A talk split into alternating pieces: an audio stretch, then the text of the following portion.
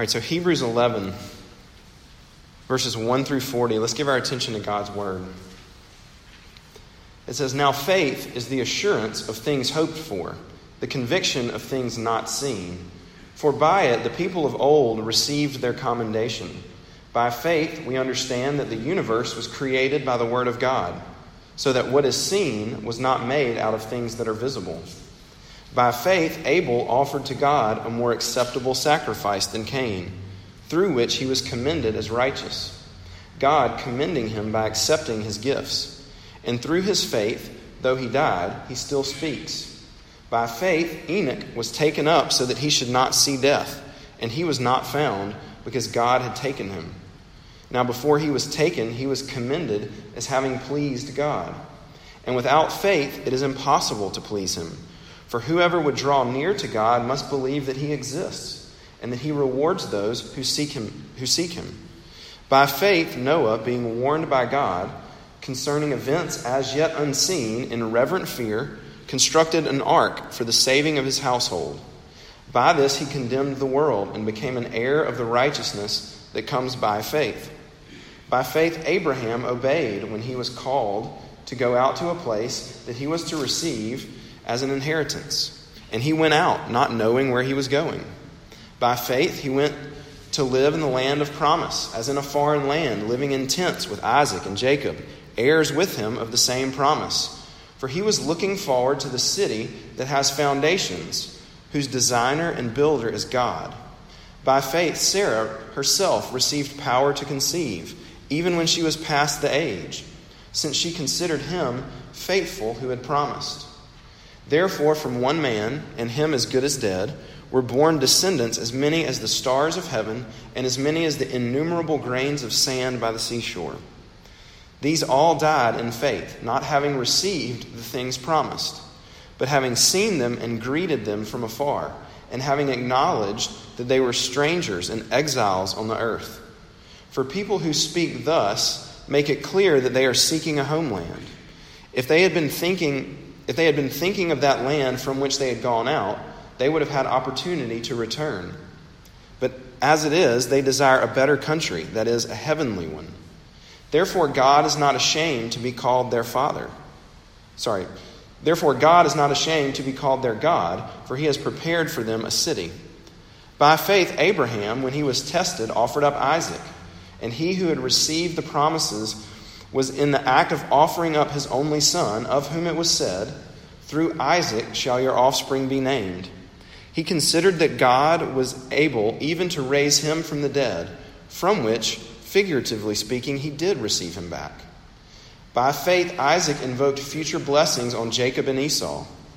By faith, Jacob, when dying, blessed each of the sons of Joseph, bowing in worship over the head of his staff. By faith, Joseph, at the end of his life, made mention of the exodus of the Israelites and gave directions concerning his bones. By faith, Moses, when he was born, was hidden for three months by his parents because they saw that the child was beautiful, and they were not afraid of the king's edict. By faith, Moses, when he was grown up, refused to be called the son of Pharaoh's daughter, choosing rather to be mistreated with the people of God than to enjoy the fleeting pleasures of sin. He considered the reproach of Christ greater wealth than the treasures of Egypt, for he was looking, for he was looking to the reward. By faith, he left Egypt, not being afraid of the anger of the king, for he endured as seeing him who is invisible. By faith, he kept the Passover and sprinkled the blood, so that the destroyer of the firstborn might not touch them. By faith, the people crossed the Red Sea as on dry land, but the Egyptians, when they attempted to do the same, were drowned. By faith, the walls of Jericho fell down after they had been encircled for seven days. By faith, Rahab the prostitute did not perish with those who were disobedient, because she had given a friendly welcome to the spies. And what more shall I say? For time would fail me to tell of Gideon, Barak, Samson, Jephthah, of David and Samuel and the prophets, who through faith conquered kingdoms, enforced justice, obtained promises, stopped the mouths of lions, quenched the power of fire, escaped the edge of the sword were made strong out of weakness, became mighty in war, put foreign enemies to flight. Women received back their dead by resurrection. Some were tortured, refusing to accept release so that they might rise again to a better life. Others suffered mocking and flogging and even chains and imprisonment. They were stoned, they were sawn in two, they were killed with the sword. They went about in skins of sheep and goats, destitute, afflicted, mistreated, of whom the world was not worthy, wandering about in deserts and mountains and in dens and caves of the earth. And all these, though commended through their faith, did not receive what was promised, since God had provided something better for us, that apart from us, they should not be made perfect. Uh, the Bible says that all men are like grass and that all man's glory is like the flower of the field, and that grass withers, flowers fade away, but God's word stands forever. So let me pray for us tonight before we talk about it more. Heavenly Father, we do, we do ask you now that you would teach us these words, that you would place these words on our heart, that these words would that as they go out, they would change us and make us different. That, they would, that these words would do something that we can't do for ourselves. Father, would you work in spite of, in spite of my shortcomings, in spite of all of our uh, distracted hearts? Please be at work. We ask it in Jesus' name. Amen. Uh, I've learned, and a couple of you at least know this all too well probably, that uh, if you want to become a commercial pilot, commercial airline pilot, uh, you have to be able to fly in, in virtually any and every imaginable circumstance. Uh, and that means that you have to be uh, what they call instrument rated. Instrument rated. That means that you have to be able to fly and land your plane uh, relying on nothing other than your instruments. Uh, that you're not that you can't rely on what you can see because, quite frankly, there are, it doesn't happen often, thankfully, but there are times in which you can't see anything.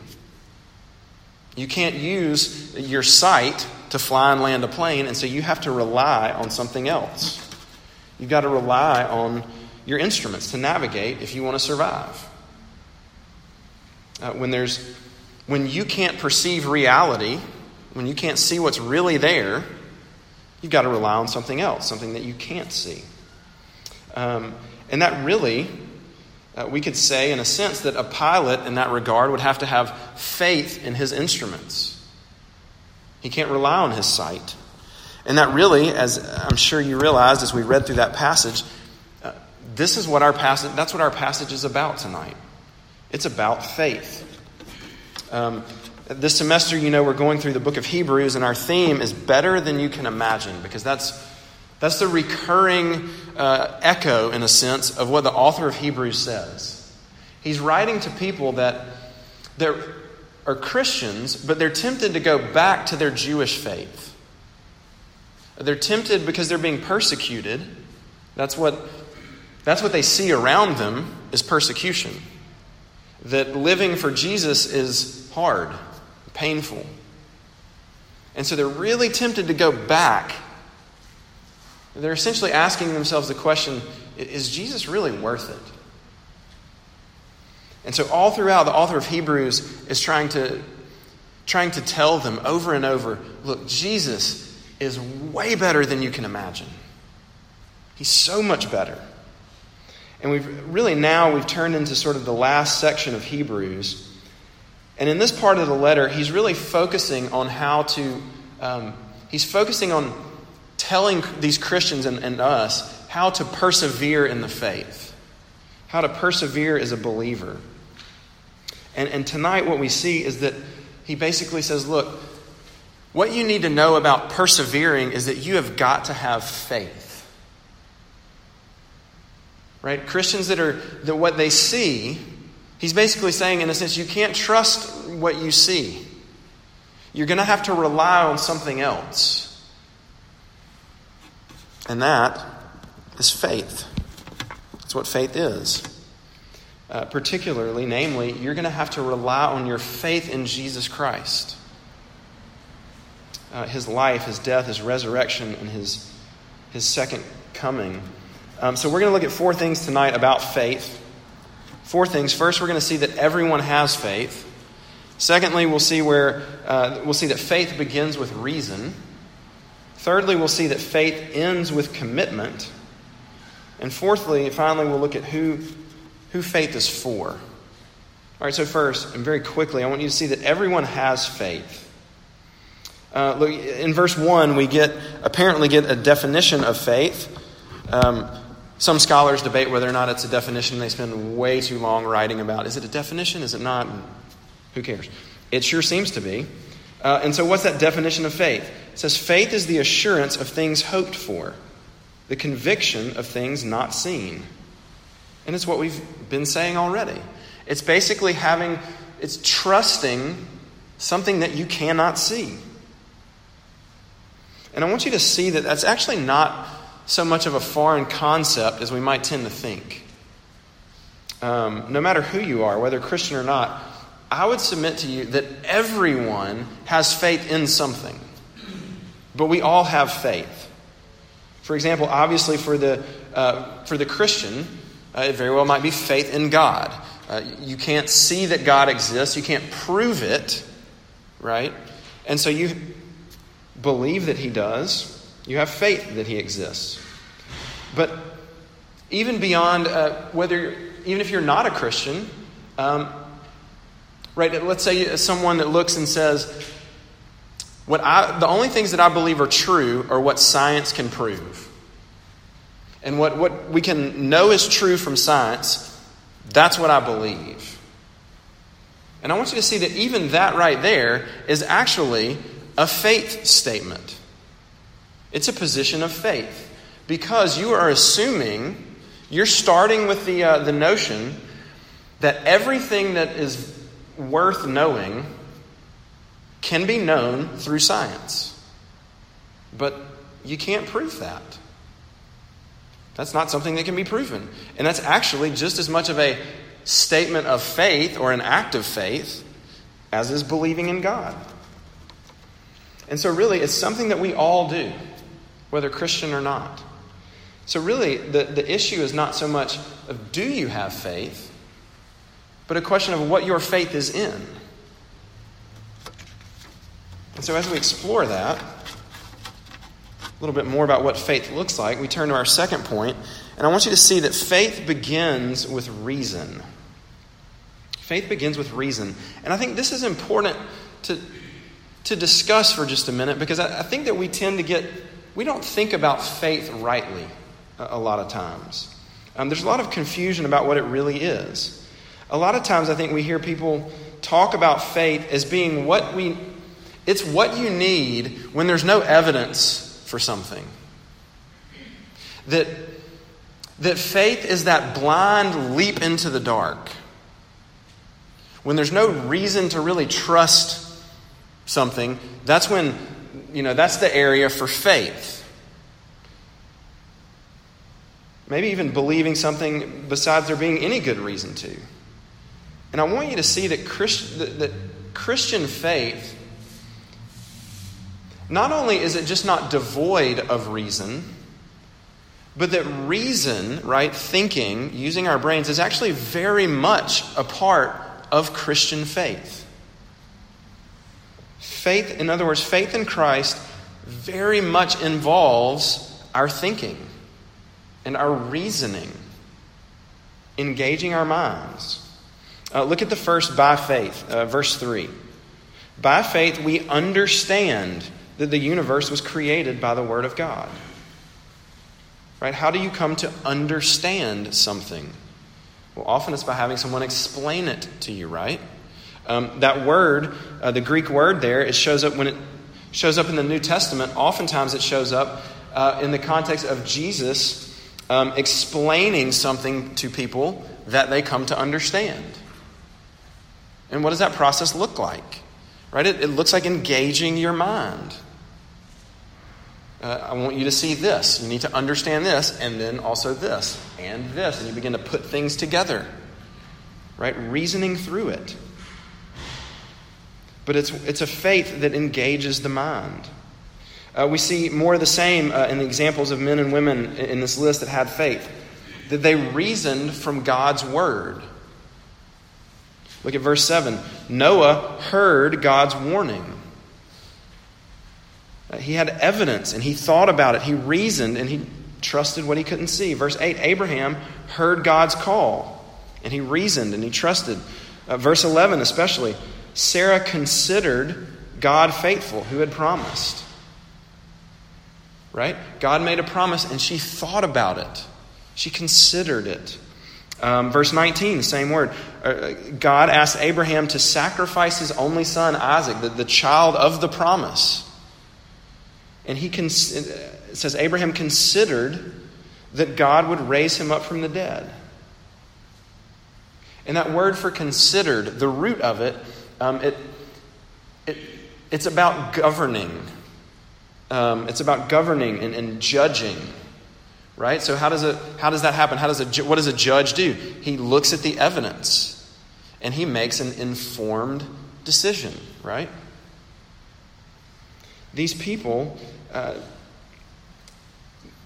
these great um, evidences or these great examples rather of faith, they they used their minds.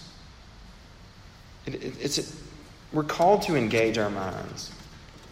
All right, now you might be thinking, uh, you might think of um, what Paul says in 2 Corinthians 5 that uh, we're supposed to live by faith and not by sight, though. And that might seem contradictory, but what I want to what I want to sh- I want you to think about for a second is that living by faith is contrasted with sight, but not reason. Sight, but not reason. I'm going to give you a, a I guess, illustration uh, that I'm stealing from my former campus minister. Uh, at one point, at one point, he got kidney stones, and uh, of course, said that it was the worst pain that he'd ever. Anybody ever had kidney stones? Some of you, you know. I, thankfully, I've never had them. Don't know, but people that get them routinely say yes. The most painful things that they've ever experienced, and so once they were, you know, he goes to the doctor, and once they were gone, you know, the doctor says, "Look, from now on, you've got to stay away from uh, uh, what was dairy. No more milk for you." And so he's got to trust the doctor, right? Trust what the doctor says. Stay away from the milk and whatnot. And there's going to be no more pain. And he said, but the problem comes in when I open the refrigerator. Like it's pretty easy to like, all right, no milk, I get it. But the problem you know, is introduced when I open the fridge and I see the chocolate milk. And he said, I love chocolate milk.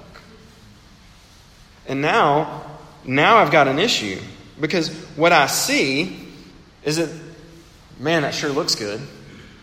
And it sure would taste good. And so, what, what does he need in that moment? And what he needs in that moment is to reason, right? Just bare trust in the doctor is, in a sense, going to fall short, right? Or it's going to be really hard to bow, like, I'm just supposed to do what that guy said. You're supposed to do it. You're supposed to do it. Right? Is that what he needs? Or does he need to think through it, right? Reason through it. Um, I need to trust my doctor. Why would I do that? Well, because number one, I can remember the pain that I was in. Right? My doctor said, don't do this and I'll stay healthy. And I think I should probably trust him. Why? Because he has no reason to lie to me, right? You've got to walk through it, uh, reason through it. Um, and, and then, in a sense, it becomes actually easier to endure, right? Whereas, just in a sense, the blind faith in that guy comes up short. You've got to walk through it. So, what does that mean for us? Look, if you're not a believer, um, then I want you to see that, I want you to know that Christianity does not hold out a faith um, that, that asks you to be ignorant or that it asks you to just blindly trust. Uh, Christianity doesn't hold out a faith, that, a faith that says, look, just shut up and believe. Check your brain at the door. But actually, in a sense, quite the opposite. And in fact, it encourages you to bring your questions. Don't stuff them away. Actually, bring your questions, bring your, engage your mind. And I would say, look, we, uh, Dave and Olivia and I, we would love, if that's you, we would love to talk with you about those questions. But if you are a believer, uh, then, what, then what you need in the middle of a struggle is a reasoned faith. Right? When you're faced with some sort of temptation, that something else, whatever it might be, is going to give you life, right? Something other than Jesus, then you've got to reason um, when you're tempted to think that that sexual experience, whatever it might be, right, that when, when that's what you can see or feel, and everything about it seems to say, this is going to give you life. This is going to be good for you. Right? In a sense, it doesn't just do to say, no, not supposed to, like, this is just wrong, and I need to, I need to not do this right? But we've got to reason. You've got to engage your mind about the truth of Jesus Christ.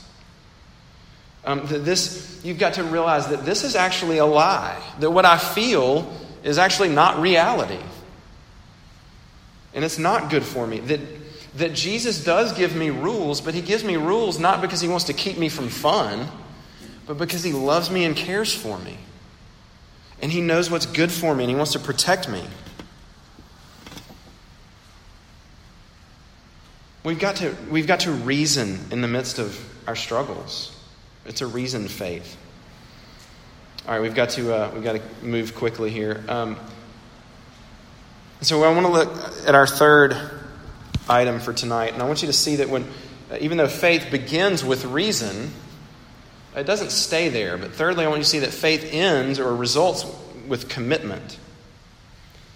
Right? Faith is not just a knowing of the facts like cognitively, but it's an actually a, a trusting of those facts, of, of relying, or leaning your life on these facts and resting in it.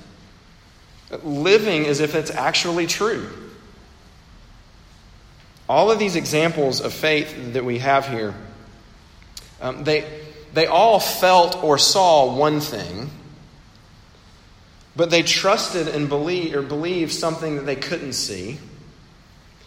And they lived to that truth, to the second one. They, they leaned their lives into what they couldn't see. Um, and that really is at the heart of faith. Uh, I came across this story about a man named John Paton. He was a missionary um, in, to some islands in the South Pacific and he was working right to uh, to engage with these uh, these natives on this on these islands and to communicate the truth of Jesus to them. And so he had to learn their language. And he says that he really struggled to uh, to communicate, to find the right words in their language to communicate the idea, the concept of faith. And it was very difficult for him until one day it, it sort of dawned on him how to do it. And uh, the, the story is sort of it's one of two things either happened. Um, the story is that either one day he saw someone leaning on a, you know, they were working and they stopped and they leaned on their shovel. And I saw one account that said he himself was sitting in a, in a chair thinking about it, and then he leaned all his weight back in his chair. And so either one of those, don't know which one's right. But the idea was that the concept of the person leaning all their weight onto something so that that thing was supporting them, right? And so when that hit him, he found someone that spoke the language and said, What's the word for that? Like what that guy's doing, or what I'm doing leaning back in the chair, what, what is this word? And that was the word he used for faith to lean your whole weight on something so that it, it supports you. That's really at the heart of what faith is. Um, you know, you can think about, about it like sort of the trust fall, right? Um, right? You know, the trust fall where people get behind you and Right? And, all right, so if you don't mind, if we'd all stand up. I'm kidding. Um, that would be so awkward. But you get the idea, right? Trusting that something else is going to support you and then living your life in light of that reality, committing to it. Look at some of these examples. Um, Noah in verse 7. God tells him that a flood's coming and he tells him to build a boat, and he does even though he's living in the desert, what he sees is desert, but he reasons from God's word and he acts on it. Um, he's leaning his whole life into that despite what he sees. Abraham, uh, the same thing. God tells him to leave his country for a new land that he's going to give him.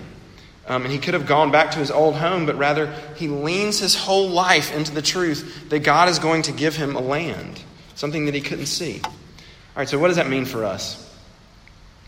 Look, it means that we need to lean our, our whole life's weight onto the gospel, onto the good news of Jesus. And so that looks like when, when we're tempted, when what we see with our eyes, or what we feel, is that I'm tempted to wrap up my identity in my performance at Baylor, in my grades or my resume. And I'm tempted to do whatever it takes to get those grades because that's where I'm going to find life. Um, and we're, we're functionally trusting that more than Jesus. It means that we need to reason and remember the truth. Right? We need to walk through, reason the fact that Jesus, Jesus has given himself for me. He finds me so uh, he finds me so valuable that he died for me. And because he died for me, he gives me his righteousness. And so that's my identity. My identity is the same as the sinless Son of God. And so the more that I reason that way, the more I'm able to look and say, to find my identity in that, and then be able to actually look at, at unhealthy amounts of schoolwork and say no to it. Say that if my identity really is in that, then I'm going to lean my weight onto that. And so that means that, there, that I'll be able to more and more say, I do need to work hard in school, but now I'm going to rest. But my identity hangs in the balance. No, no, it doesn't. My identity is safe, even if my grades aren't. And I'm going to lean my weight into what Jesus, eh, eh, onto Jesus, really. or fill in the blank, whatever it is. If someone sins against you, right? It, um, we reason about the fact that Jesus has forgiven us. And so, therefore, I don't have to make you pay for it, for what you owe me, uh, because you sinned against me. And so I can lean my weight into the fact that Jesus, Jesus is enough. And that means that I can actually treat you uh, with forgiveness and not make you pay. I heard one pastor say that it looks like it looks like doing something that if if what you can see in this world is all that there is, then it wouldn't make any sense. But if you see it in light of God's reality, then it would make all the sense in the world. Maybe like uh, giving, giving money away. Right? If all that's true, if all that's real is what you can see in this world, it's sort of insane to give money away. But if if Jesus is if the gospel is true, if God is real, then it makes all the sense in the world because I can lean into the fact that he's going to take care of me.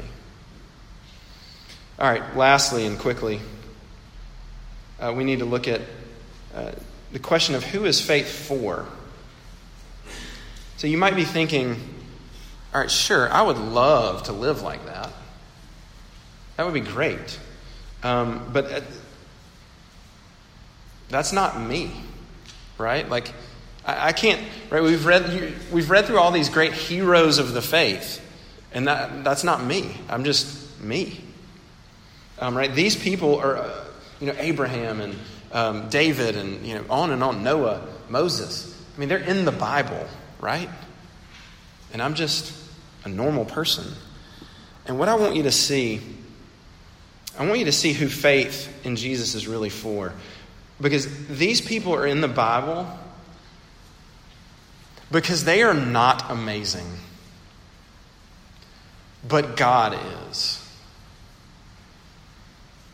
Right? You have to understand this. And, I, and I'm hoping that this, at least for some of you, is sort of turning things on its head. These people are not in the Bible because they are amazing. In fact, these, are, these people are normal, everyday, just people. Like, this is one of the this is one of my favorite and most helpful things that I can remember learning in RUF 20 something years ago. And, and just grabbing hold of this and, and realizing the implications of it, like, man, that is such good news. And it's this that, look, have you ever thought about the fact that the Bible goes out of its way to show you how terribly flawed all of its main characters are besides Jesus? Moses, David, you know, everyone. It goes out of its way to show you all their bad stuff and that they do have plenty of it. Um, and it's because they're normal people. They're just like us. Um, let's just look at some Noah. Right? Noah got wasted drunk after getting off the ark. After realizing that God was right and he sent the flood and he killed everybody else. Um, uh, let's see, what else do we have? Um, there's a guy on the list that twice, two different times, was willing to give up his wife and let his wife sleep with the king and maybe even sort of be married to a king, a foreign king, just to save his own skin.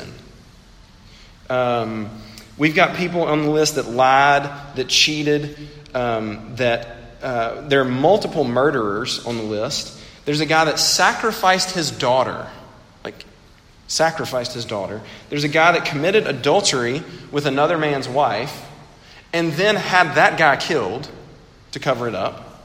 Um, there's a woman that, um, that made her living by selling her body to men, and then plenty more. These people did not deserve it. The, every one of them just screwed up. And I want you to see that they had faith, right? Because God is gracious. God is gracious. And there are people on this list that exhibited varying degrees of faith. Um, when God told Sarah, You're going to have a baby, she laughed. She laughed at him. And then, when he called her on it, she lied to him. But then, evidently, she did go on to believe to some degree. Moses begged God not to, not, uh, Moses begged God to send someone else to save Israel. You're going to be my, you're going to be the savior of Israel. Please let somebody else do it. The Israelites, when they were on the, the edge of the, uh, the Red Sea, right, were in a utter panic before God parted the Red Sea. And it says they walked through on faith. Because it's not their morality. They weren't saved by their morality. They weren't even saved by the strength of their faith. They were saved by the object of their faith. And the good news is that the same is true for us. Real quick, I want to end with this illustration. Um, you, you probably are not familiar with this phenomenon, but when my parents' generation, when they were growing up, um, when they would ride in the car, there, there were really no seat belts. And so, you know, little kid, right, you would ride on the front seat, no seatbelt. And if you had to stop quickly, if you're the driver, you're the parent, right? Um, so my grandparents, if you're driving, you've got a little toddler on the seat, you would stick your arm out across them, right, as this sort of arm bar to protect them, which is apparently the science on it is hilarious. It's like trying to stop a train, right, if you're going a certain speed. Like, you got no shot. But that's what they would do, right? Um, and so then, uh, so I can still, I can remember riding with, so when I'm come along, when I grew up, when I was little, we had seatbelts, right? I'm not that old. But I still remember riding in the front seat, in the, you know, little, little, riding in the front seat and wearing a seatbelt. And I can remember riding when I would ride with my grandmother, if she would have to slam on the brakes, but armbar, right? Like, what in the. Her arms across my chest. But when I would ride with my mom or dad, and the same thing would happen, they didn't do that. Because, you know, the whole time they've had kids in the car, right? You got, we got these great things called seatbelts, and they save lives. And so I want you to imagine um, riding with either one of those people riding with my grandmother or riding with my mom. Uh, I never had a wreck with either one. But if we had been in a wreck and I had walked away unhurt, what was it that saved me? It was the fact that my grandmother and my mother put me in the seatbelt, right? It was, in a sense, their faith in the seatbelt, even though they were to very different degrees. Does that make sense? Right? My grandmother didn't really trust the seatbelt. She still did the, like, well, I think it's just better if I hang on to him. And my mom, you know, like, no, that, what am I going to do, right? I'm going to, seatbelt's going to work. So, do you see, uh, you get what I'm saying? That, that ultimately it's the object of the, I was saved, would have been saved by the seatbelt, and, not their, the strength of which they trusted the seatbelt. It's not our, the strength of our faith that saves us, but the object of our faith. And that's the good news. The good news that Jesus came to do something for us that we can't do for ourselves. And it's His work that saves us. It's not even how strongly you hang on to it. That's great news. It's just that we put our faith, even if it's weakly, feebly, in Jesus. And so he invites you to come and lean your whole weight on him, regardless of how weak your faith might be. Jesus, is, Jesus himself said, All that the Father gives me will come to me, and whoever comes to me, I will never cast out. Never cast out. He will not turn away anybody that comes to him. So come, even if it's with weak faith. He invites you. Let me pray for us. Heavenly Father, would you, would you give us faith? Would you grow our faith? And we ask it in, your, in Jesus' name. Amen. Let's stand.